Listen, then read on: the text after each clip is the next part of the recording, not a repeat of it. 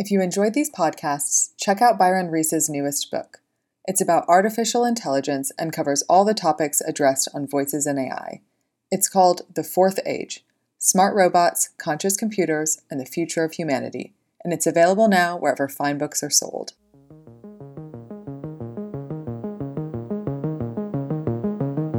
This is Voices in AI brought to you by GigaOM. I'm Byron Reese. Today, our guest is Konstantinos Karachalios. He is the managing director at the IEEE Standards Association, and he holds a PhD in engineering and physics from the University of Stuttgart. Welcome to the show. Thank you for inviting me. Um, so we were we were just chatting before the show about what does artificial intelligence mean to you. You asked me that, and it's interesting because that's usually my first question, which is, what is artificial intelligence? Why is it artificial? And feel free to talk about what intelligence is. Yes, and uh, first of all, uh, we see really a kind of uh, media wave uh, around uh, so-called artificial intelligence. It started uh, two years ago. There seems to be a hype around it and we have to distinguish it would be good to distinguish what is marketing what is real and uh, what is propaganda what is dreams what are nightmares and so on i'm a systems engineer so i prefer to take a systems approach and I prefer to talk about, uh, uh, let's say, intelligent systems, which can be autonomous or not, and so on. And uh, again, the big question this is a compromise because uh, the big question is what is intelligence? Because nobody really knows what is intelligence. And the definitions really vary widely and widely. And uh, I myself uh, try to understand what is human intelligence, at least or what uh, are some expressions of human intelligence. And uh, I gave uh, a certain, uh, let's say, answer to this question when I was invited in front of the House of the Lords in the testimony. And just to make it now very brief, uh, I am not an, a supporter of the hype around artificial intelligence. Also, I'm not even supporting the term itself. I find it is it uh, obfuscates more than it, it reveals, and uh, so we. I think we need to reframe this dialogue, and it takes also away from what from agency, from human agency. So I have a critique to this, and also I have a, a proposal, a positive proposal. Well, start with your critique. Um, if if if you think the term is either meaningless or or or bad, um, why and what kind of are you proposing as an alternative way of thinking? Very briefly, because we can talk really for one or two hours uh, alone about this, and uh, we should not do it. Uh, my critique is uh, that the the whole context to this terminology is associated with also with a perception of humans and of our intelligence, which is quite mechanical. That means uh, there is a whole school of thinking, uh, and there are many supporters there who believe that humans were just uh, better data processing machines. Well, to, to, to stop you right there, let's let's explore that because I think that is the crux of the issue. So, do you believe that humans are not machines? Uh, apparently not. I, I, don't. No, no, and it's not. Not only we're not machines. I think uh, because evidently we're not machines, uh, but uh, uh, were biological and machines are perhaps mechanical, although now the boundaries may blur as we take also biological machines and so on. Eh? But, but, you certainly know you certainly know the thought experiment that said if you take what a neuron does and build an artificial one, and then you put enough of them together, you could eventually build something that functioned like the brain, and then wouldn't it have a mind and wouldn't it be intelligent? And isn't that kind of what the Human Brain Initiative in Europe is trying to do? And this is built uh, all this what you have said is uh, starts with a reductionist assumption about uh, the, the human uh, that uh, our machine is just a very good computer. Our uh, our brain is a very good computer, and uh, it ignores really the sources of our intelligence, which are really not only in our brain. Uh, our intelligence has really several other sources, and we cannot reduce it to just the synapses in uh, the neu- in the neurons and so on. Eh? And uh, of course, uh, nobody can prove this or the other thing. I just want to make clear here that the reductionist assumption about humanity is also a religious approach to humanity, but a reductionist religion. And the, the, problem is that the people who support this, they believe it is scientific, and this I do not accept.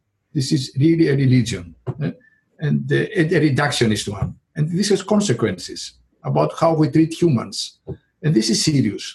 So if that means if we continue propagating a language which reduces humanity, this will have political and social consequences. And I think we should resist to this.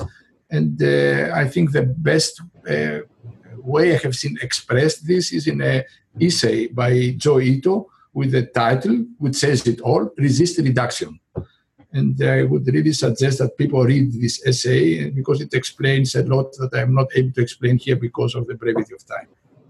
So you're maintaining that if you adopt this, what you're calling a religious view, a reductionist view of humanity, that in in a way that can go to undermine human rights and the fact that there's something different about humans that that that is beyond purely Absolutely. mechanistic. For instance, uh, I was in a AI conference of a UN organization, which has brought all other UN organizations which deal with technology together. It was two years ago, and there they were celebrating a, a humanoid, uh, which uh, was pretending to be a human.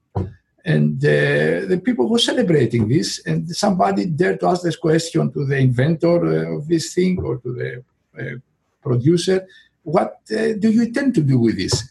And this person spoke publicly for five minutes. He could not answer the question. And then he said, you know, and then we're doing it because if we don't do it, others were going to do it. It is better we're the first. I find this a very cynical approach, eh? a very dangerous one, and nihilistic.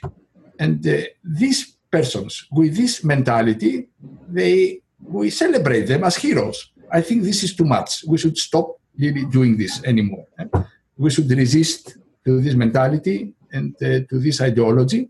And then uh, they, the same anthropoid, they made it citizen to uh, Saudi Arabia, I don't remember anymore. I mean, if you make a machine a citizen and you treat your citizens like machines, then we're not going very far as humanity. I think this is a very dangerous path. Um, you may know about, about a man named Weizenbaum in the 60s who wrote a program called Eliza, which was a simple chatbot. And when he saw that people who knew it was a robot, who knew it was a computer, were still kind of pouring their heart out. He turned against AI and, and said that when the machine says, I understand, that it's just a lie, that there's no I and there's nothing that understands anything. It, it is, it is. It is a manipulation. Um, so I assume the reason that the theory is that there are all kinds of repetitive tasks that people don't want to do.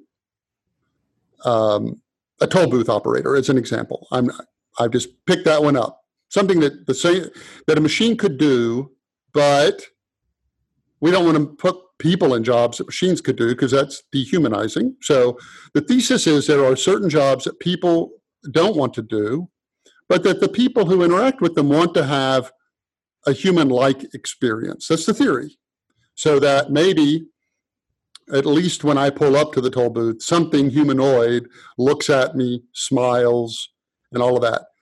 But you feel that's fundamentally manipulative and it devalues humanity.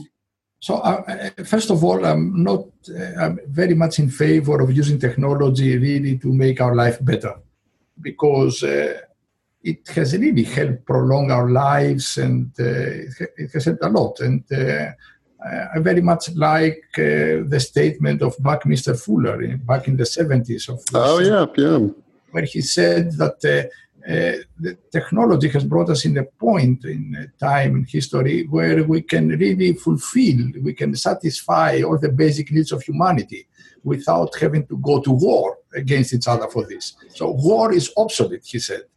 And that means uh, we, the technologists, have brought really humanity to have a choice to satisfy our basic needs without having to go to war. Instead, technology is used to go to war and to dominate. So, but, it is not just technology, it is the political systems in which, in which it is embedded. So uh, I, I, believe that uh, there are many things we can use technology to improve our lives. For instance, pattern recognition. Uh, we can identify an exoplanet out there, uh, out of these myriads of signals that our telescopes and the satellites are uh, receiving. A human would not be able to do it in uh, in thousand years, and the systems can do it within an hour, and so on. This is fantastic. Also, to uh, pattern recognition for tumors and so on, they can hugely help. But at the source, it is us it is us using them to enhance our uh, capacities of recognizing things.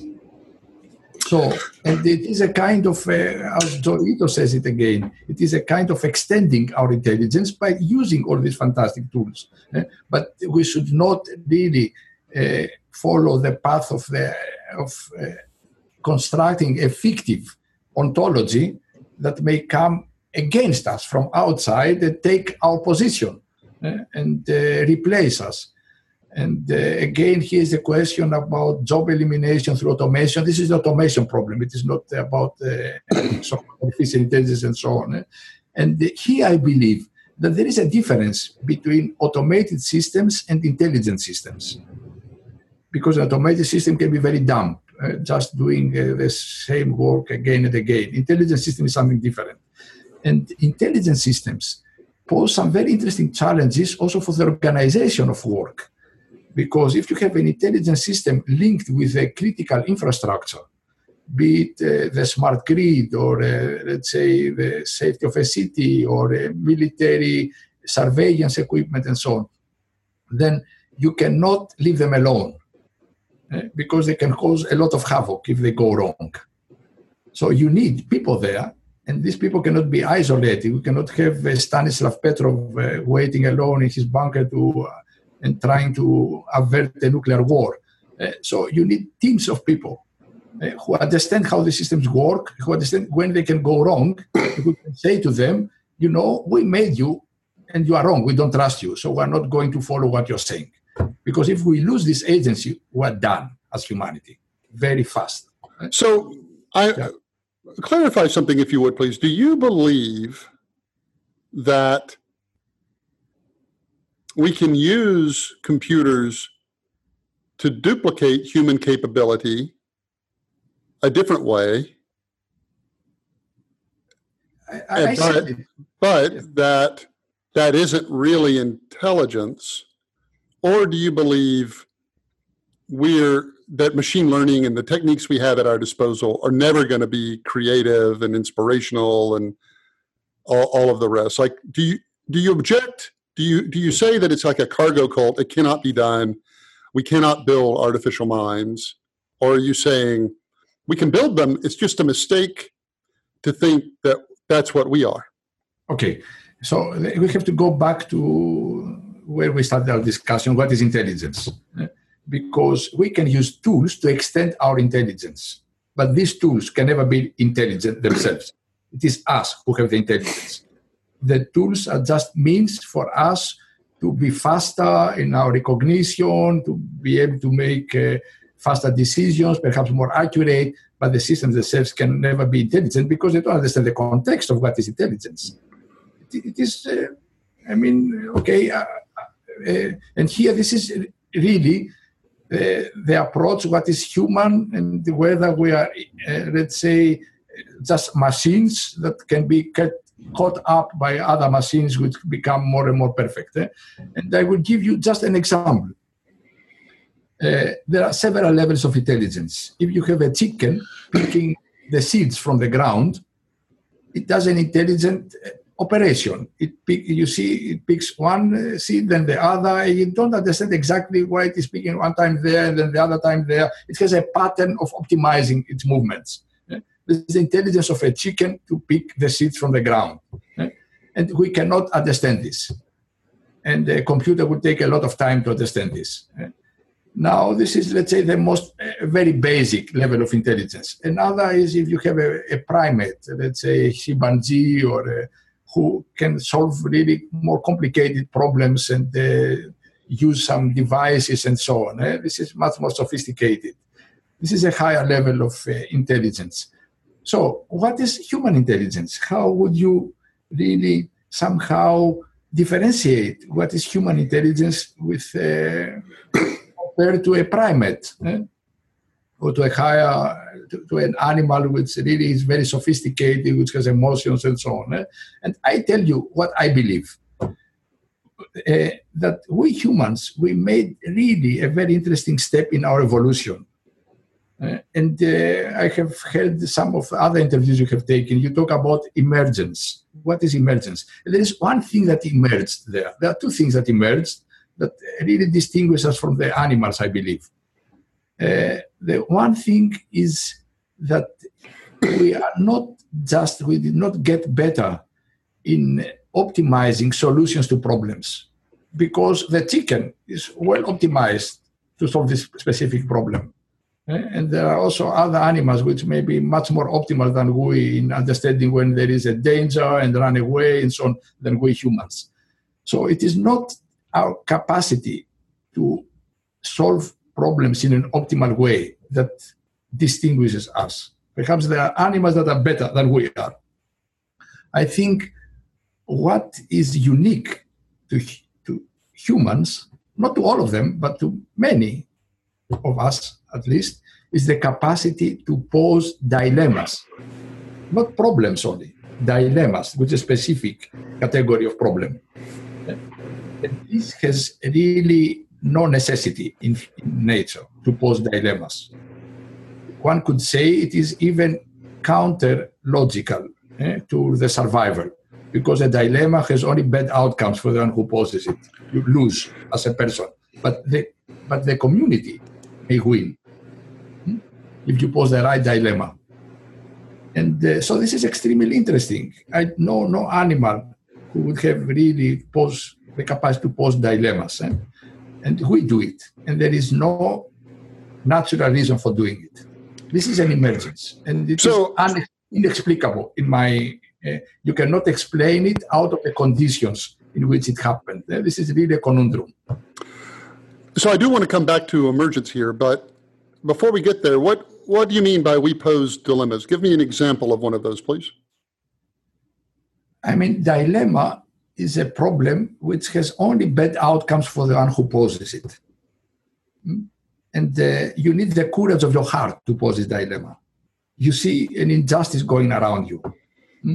And most people accommodate, they don't want to see it. They say, okay, it happens, just be opportunistic. It doesn't uh, affect me. Eh? But there are people who say, no, no, I mean, we cannot live with this. Eh? We have to take a position. But if we take a position, I, I may be killed or my family may be persecuted. Eh? eh? and so on. And all the human rights, all the political processes, there are huge dilemmas that people all suffered, eh? the people who pose the dilemma. But this is the only way that humanity makes progress, by people who really put their own interest at the second level eh? and uh, they get persecuted, killed, or uh, disadvantaged, and so on. Uh, why are they doing this? Why are we doing this as humans? So, so this is this is very interesting. And the intelligence, the human intelligence, is the intelligence to pose these dilemmas in a way that become actionable, uh, and they may lead to a new equilibrium afterwards.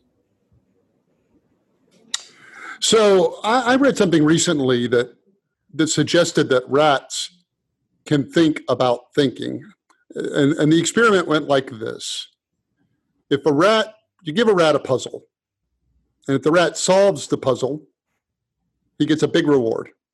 If he tries and fails, he gets nothing.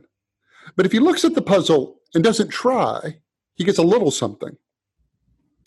and that according to this one one thing, rats learn this, and they would stare at the puzzle, and if it was really hard, they would think, "I can't do that," and they would take their little reward for not even trying, or they would say, "I can totally nail that one," and they would try it and get the reward.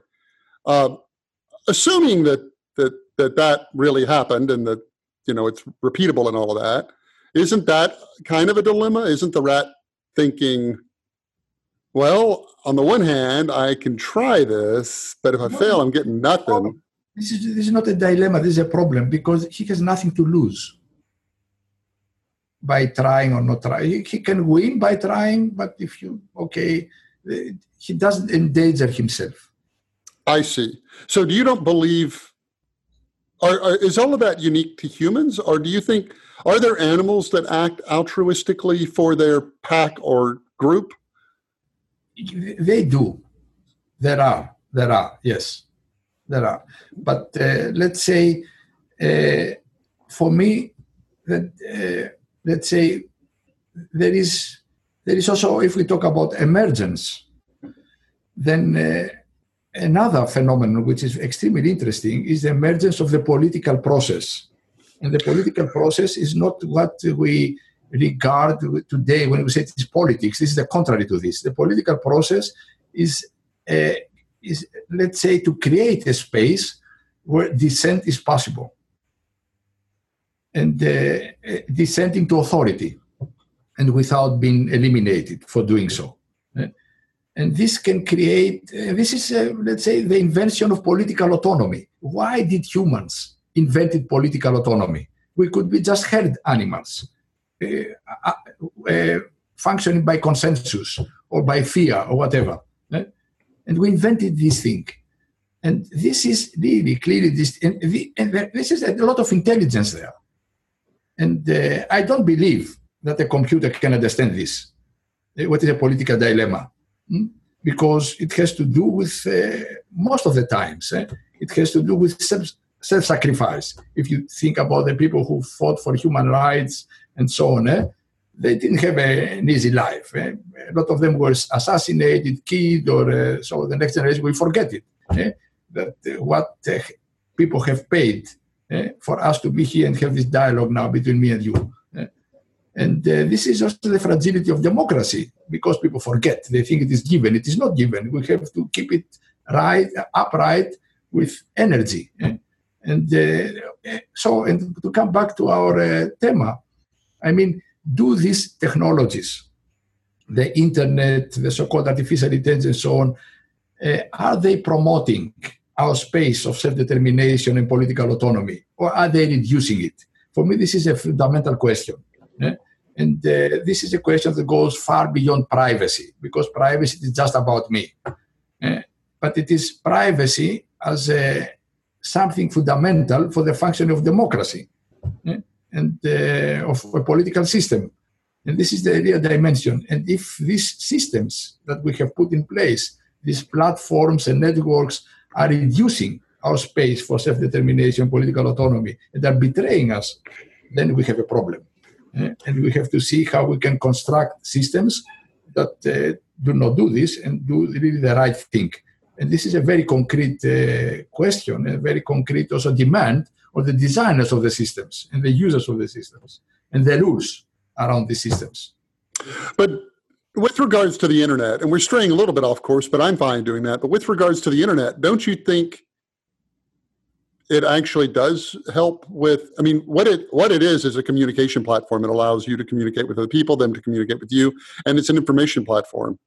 Um, you know it, it gives you access to everything in the world and you communicate with everybody in the world don't you think that does empower people more than it can be used against them this is really the question and if we can answer this then uh, we'll be in a much better place uh, the question was posed first by bertolt brecht in the 20th past century where he made uh, he wrote an essay a critique about the radio which he said the radio is not a very good technology it, it will not change the political situation. It will just reinforce, because it is one to many speaking, it will reinforce the voice of the one who speaks to many. So it will reinforce really strong power. And uh, this is what happened, as a matter of fact, immediately. But but just to jump in there for a second, you would have said the same thing about Gutenberg, right? No, no, no, because Gutenberg was propagating knowledge, but uh, the radio was really making the voice of the one who speaks louder. And then he said that a real revolutionary technology would be a many to many radio. And he uh, some very interesting vocabulary there. And the many to many radio is a system which enables many to speak to many without a central authority. And this is the internet. This is the promise of the internet. It could be a revolutionary technology because it could empower the many to connect to many and to create the networks and so on and to, to diffuse this central power. But what we see, something else happens at the same time. It gives rise really to monopolistic situations where they have platforms which control really a lot of the data and of our digital identities. Yeah? And it is a, ma- a, major flaw in the construction of the internet. Uh, and uh, Tim Berners-Lee has really uh, considered this uh, very clearly. And also David Clark has made, who screwed it up. So two of the three protagonists of the internet era, they they concede that something went really awfully goes awfully wrong. And of course, there are cases where this networking is used really for a political emancipation. There's some very nice examples. If you see how Taiwan made its democratic transition, then the networks played a massive role. They're mobilizing the, the, population, linking it to the people who are the activists and so on. And this led to the country in a different place. Eh? So it is possible. It is the potential is there. But this is just say almost an exception. In many other cases, it goes leading the other way in manipulation and uh, manipulating people and using our data and our identities to do totally different things that we were hoping it would be doing. So I think uh, without a major effort, that this promise of the many to many networks, as was envisioned by Brecht, may not play out. Although I, I, just have a hard time wrapping my head around that because if I go back to the 60s, um, you only had three news channels to choose from. And they, you know, you had three corporations that gave you all television news. You had one newspaper to choose from, your local paper, maybe two. Uh, you there were half a dozen major news magazines you could subscribe to and and so it seems in the past you had much more concentration of control of the communications to one to many. And like i said way back in the day with gutenberg one person you know with the press could write whatever they wanted and make a hundred thousand of them. And you know thomas paine writes common sense and it, it helps spark a revolution. Like one it does amplify one voice so how how do you help me understand why you think today is somehow more concentrated with a million news channels and a million of everything than it was when I we didn't had. Say I didn't. I didn't speak about concentration. I speak about the uh, loss of data agency, loss of identity agency, and uh, how manipulation takes place today. It is really an unprecedented. I see. Okay and uh, also method. You because you don't feel it anymore. I mean, the the ultimate manipulation is to not understand you are a slave. The slaves in uh, previous centuries they had an iron ball uh, linked to the to their legs. They could not run away. Now we think we are free, but uh, uh, I mean, I, I, make a very clear definition. Uh, for me, the slave is the person who does not have agency over his or her identity. Eh?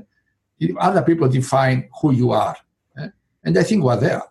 And uh, uh, it is not so bad for me because uh, I live most part of my life outside this. But for my kids and the next generation, I think we must make it, we, we screwed it up. We must make a very conscious effort that they do not become perennial slaves. And without even understanding they are there because then you cannot even revolt against it eh, if you do not even realize where you are. So this is, uh, I, I, think, we don't want to go to new medieval ages with high tech. and with all this uh, glamour of high tech. So what what what would that look like? Like in an ideal world, what would you hope changes? I would like the networks to give us the possibility to engage with the network uh, in a way that we engage in our normal life. Eh? That we can conceal and reveal aspects of our personality which are important to us. Otherwise, we cannot be, uh, let's say, social or political actors if we're transparent and the machine, the system, knows about us everything and extrapolates into the future with uh, algorithms what we may even be doing in the future, then we are in a panopticon, you know, the theory of panopticon of Foucault, which is really all embracing and covers the past and the future and our presence. And uh, we're prisoners at the end. And the question is who is at the center of the panopticon, who controls this data and so on. Eh? It is not a person. I'm not really a, a, a person who thinks about these uh, theories about uh, uh, really people behind the scene and so on. Eh? This is really a machine which nobody controls. It, it, it, it, let's say it becomes autonomous, but this is not what we want. Hmm? just to give you an example from the American uh, uh, context, uh, what happened to the very decent person, which was General Petraeus, and who was the head of the machine, of the surveillance machine. He was cut himself in the machine eh, for a totally irrelevant story. Eh? And uh, he got parents because of this. And uh, so, if you cannot even control your personal life, what you make public and what not, how can you be a, a let's say, a social and political actor? Eh? The machine can anytime eliminate you. And we are there. This is not the future. This, is the past already. So the question is, how can we, is there a possibility to use this new technology we have? Can we build intelligent agents which accompany us as we enter the networks? Eh? And uh, uh, let's say, give the necessary information which is necessary for the transaction we're doing. If I want to buy a pair of shoes, I don't want you to know where I am, what is my, my whole history and with whom I'm married, which is my birth date and so on, where I live. I just want to buy shoes. And uh, every time I go to the internet and get to some browsers, then I see it understands where I am, who I am, and links me to other people there and so on. I don't want this. And uh, Tim Berners-Lee said we screwed it up with these uh, browsers. Eh? Well, this is wrong. We created spies in our lives. Eh? The question is, can we do it differently? And what can AI or so-called AI do to help us really regain some agency? And this is possible. We should not give it up. Let's return to the. And sorry to finish this. And of course, we need some foundational standards for the internet and the protocols, eh? and which do not make us transparent. We don't want to be transparent. We are humans, and we have decency means we are not transparent. And if you have people there who say, if, uh, well, if you want to hide something, you'd better not do it. Then these people are dangerous despots. Eh? We should not let this go, let's say, un- uncommented. Eh? Because these people hide themselves and they hide their private life from everything else, but they want us to be transparent. Really, we don't want this new tyranny. Eh? So this is. Uh, uh, this is a new political system that is emerging through technology. And uh, I mean, at least we, the technologists, we should say, is there anything we can do? What we are doing has an impact, a social and uh, political impact, we cannot ignore it anymore. It's it's hard. It's hard though to see. You know, in in a way, we're at this point where our lives are ever more transparent and people seem to be more intolerant of of personal um, failings, and so we, we see so many more of them, and and and the outrage goes up. I hope maybe at some point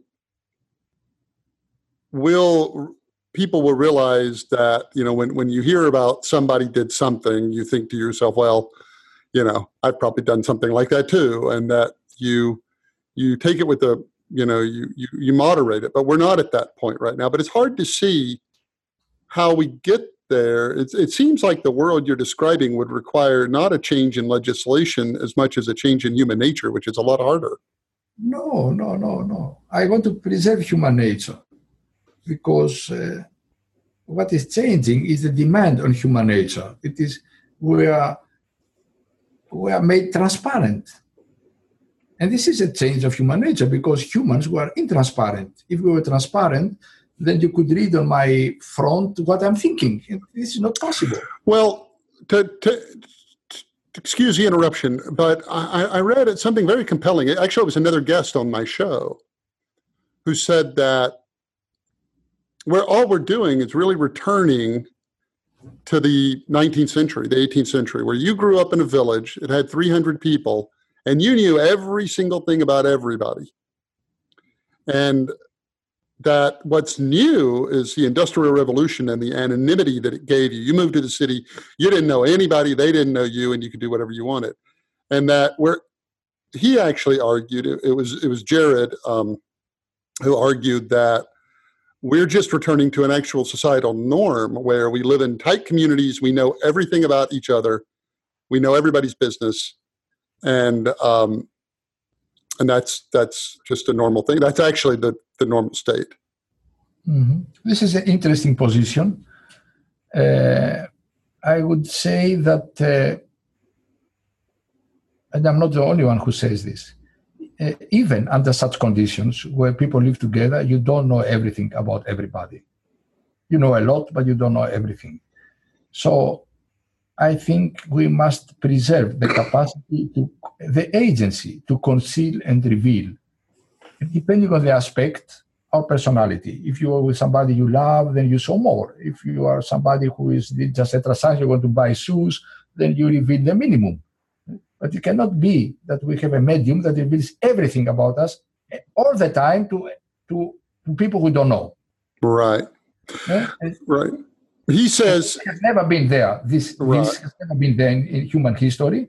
So have created a panopticon which goes back in time and also prolongs into the future. And uh, what, the, what is the political implications of this panopticon? The people who are at its center, nobody knows. Right. And and just to to close up what he what he speculated was that we would return to an era of like the Victorian times where you knew all the bad stuff about everybody, but common manners taught you to never mention it. In any case, um, I want to come back to the topic of emergence because you're a systems person, and so you you and you've mentioned emergence a couple of times. So for the benefit of the listener who that may not be stock and trade, emergence is a, and correct me if I'm wrong. Uh, emergence is a phenomenon where a system takes on certain attributes that none of its components have. For instance, you have a sense of humor, but none of your cells has a sense of humor. Where did that come from? And among and, th- and there are two kinds of emergence. There's weak emergence, which says you could study hydrogen all your life and you could study oxygen and it would never occur to you that if you put them together you got water and it would be wet but when it happens, you can you can figure out, oh, oh, I see, I see. Okay, it bonded that way, and this and that, and there's a link between um, the the emergent behavior and the, the components. But there's another theory, highly controversial, that posits there's something called strong emergence, where you could study it all day long, and there's no link between the attributes of the components and the emergent behavior. Some people believe human consciousness is an example, the only example perhaps, of strong emergence. So, did I did I get that largely correct? And do you think human intelligence is emergent? And if so, do you believe that it's strong emergence or, or weak emergence? I think it is strong emergence. And uh, again, with different words, it is uh, something emerges under conditions which you cannot explain what happens. That means if uh, you can explain, then it is perhaps it is explainable. Then it is a weak emergence. If you say, okay, if uh, you can reconstruct and so on. But if if it, it remains always an open question, then uh, you can you cannot let's say take it back to the initial conditions and the boundary conditions and you say, and explain what happens. Eh? And this is, of course, a, a strong, a very strong uh, challenge to materialists who believe everything should be explainable eh? because matter is the source of all things. It explains everything. So, and uh, it is just a matter of complexity. And if uh, we have enough tools and enough time, we'll be able to explain. So, I believe that this is not the case. And, and this is again, this is again not a, a scientific argument, but the other is also not scientific either. Eh? And uh, there are some examples, and uh, I, I gave you an example: the capacity of humans to, let's say, the emergence of the, let's say, of uh, an ambition to go beyond power, which is the political process, where you have really a space where people can challenge authority and survive, and create political autonomy and so on. This, this is unexplicable why it happened and how and so on. Nobody can really explain it. You cannot, because there is no natural an- analog to this. There is, you find this nowhere under the uh, animals and so on.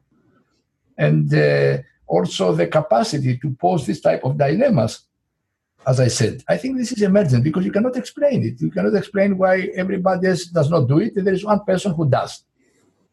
And uh, I don't think you can. Uh, at the end, I think we humans were a mystery. We're unexplainable in good and bad. And uh, of course, uh, this goes against the materialistic approach to humanity. Eh? And I'm not a religious uh, person. I, I, do not uh, agree with any of the religions that which are around. But I believe we should not reduce humanity beyond what is necessary. We should accept that we are a mystery, we cannot understand ourselves, and uh, we should uh, really respect each other in this mystery and uh, try to help each other really to get some uh, at least inside, because it can be very rewarding. and this I would call the civilization. And uh, all this discussion about uh, trying really to emulate humanity through machines and through computers, I find this deeply disturbing because it ignores the dimension of humanity which is really worth regarding. It, it takes our attention and energy away from what is worth really looking at. And as such, it is detrimental, in my opinion. Do you believe strong emergence is a common thing, or are we just? It is rare. It is rare. Right, like humans and.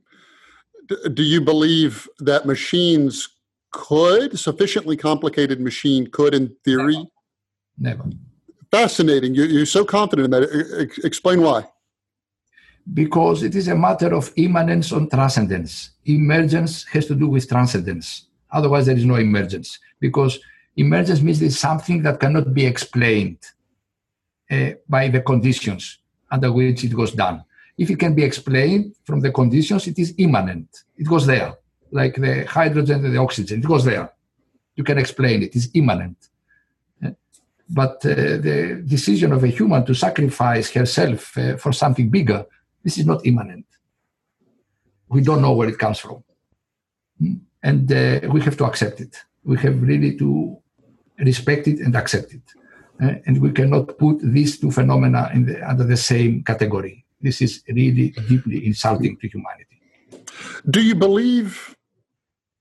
So, James Lovelock put forth something called the Gaia hypothesis, where he said that Earth seems to maintain itself in a state conducive to life, and it holds all kinds of things in equilibrium. And do you believe that it's possible that systems like that may exhibit some strong emergence, that something like the Earth could have some consciousness or intelligence about it, or no, uh, very very interesting question. I know the theory of James Lovelock, and I like it, and I like also the Gaia. I'm Greek.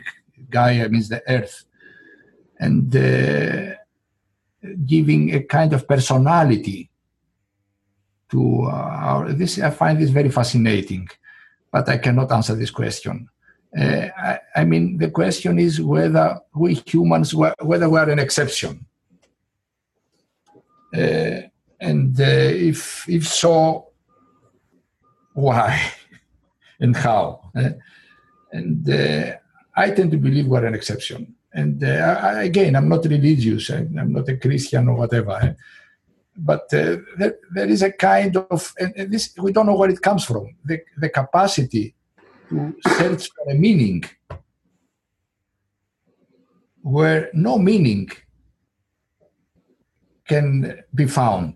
It is impossible to find a meaning uh, because the meaning is somewhere else. We don't see it. It is impossible to find it here. And still longing for a meaning in this life in this universe i mean where does this come from this is a torture. Why are we really exposed to this torture as beings? Hmm? And nobody can answer this question. Is it a mistake, or there is something that there is a deeper longing in us eh, that drive us there? Eh? And where does it take us to? And how do we have to behave with each other if we take this seriously? And uh, I think these are very important questions and the question or this discussion about technology really takes our energy away from the from the very fundamental questions that are important for our dignity and humanity and how we can have live in a way that we help each other to have to gather human experiences where we came to live for. This is why we are here to gather human experiences, not to replace us through machine experiences. Uh, so really, I was a few days ago and I watched this uh, total eclipse of the moon over the Greek mountains. This was something unbelievable. It happens every hundred years, and together with the Mars conjunction every hundred thousand years. What is this? What is this for a miracle? Eh? Should we replace this with virtual reality and see it every day? So uh, I think we should use technology more diligently and where we think it could improve our quality of life, but not replace our experiences with technology. Well, that is a fantastic place um, to leave this. What a what a fantastically interesting hour. I would love to continue the conversation another time if you're up for it. Uh, but we're out of time now. If people want to keep up with you and and read your musings or or what have you, um, how do they do that? Well, I'm not a prolific writer. Like I mean, unlike you, I know you are a prolific writer and uh, you write wonderful books. Uh, I prefer to act. I uh, what I'm trying to do is really to give the opportunity to people to engage in a meaningful way. I, I I do architecture of ecosystems. My main job is uh, I'm the head of a standardization body. We create ecosystems for standardization. But in addition to this, I think we have to create ecosystems for people to come together to think about these things and to act upon them.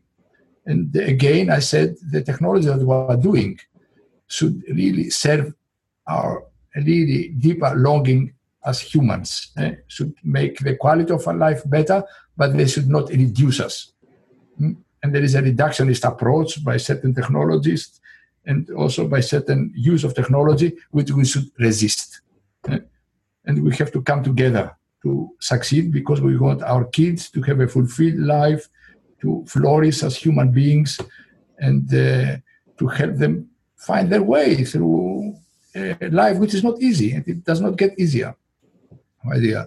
And uh, the best way to follow what we're doing, we have uh, launched a, a joint uh, program with together with MIT Media Lab, which is uh, the Global Council on Extended Intelligence. And uh, the URL is globalcxi.org. And there we get people together to think and act upon these things which, uh, which I'm talking about here. So I'm not alone. so and it is important to make alliances and uh, to act, not just talk. Well, thank you very much. Uh, I appreciate your time. It's, like I said, been fascinating, and uh, I hope you'll come back sometime. With great pleasure. If you enjoyed this episode of Voices in AI, please check out the other ones. And in addition, Byron Reese hosts another podcast about AI called the AI Minute. every day it's a minute or two of daily reflections about AI. It's available wherever you find your podcast of choice, and in addition, it's an Alexa skill, so it can be part of your flash briefing every day if you own an Alexa device.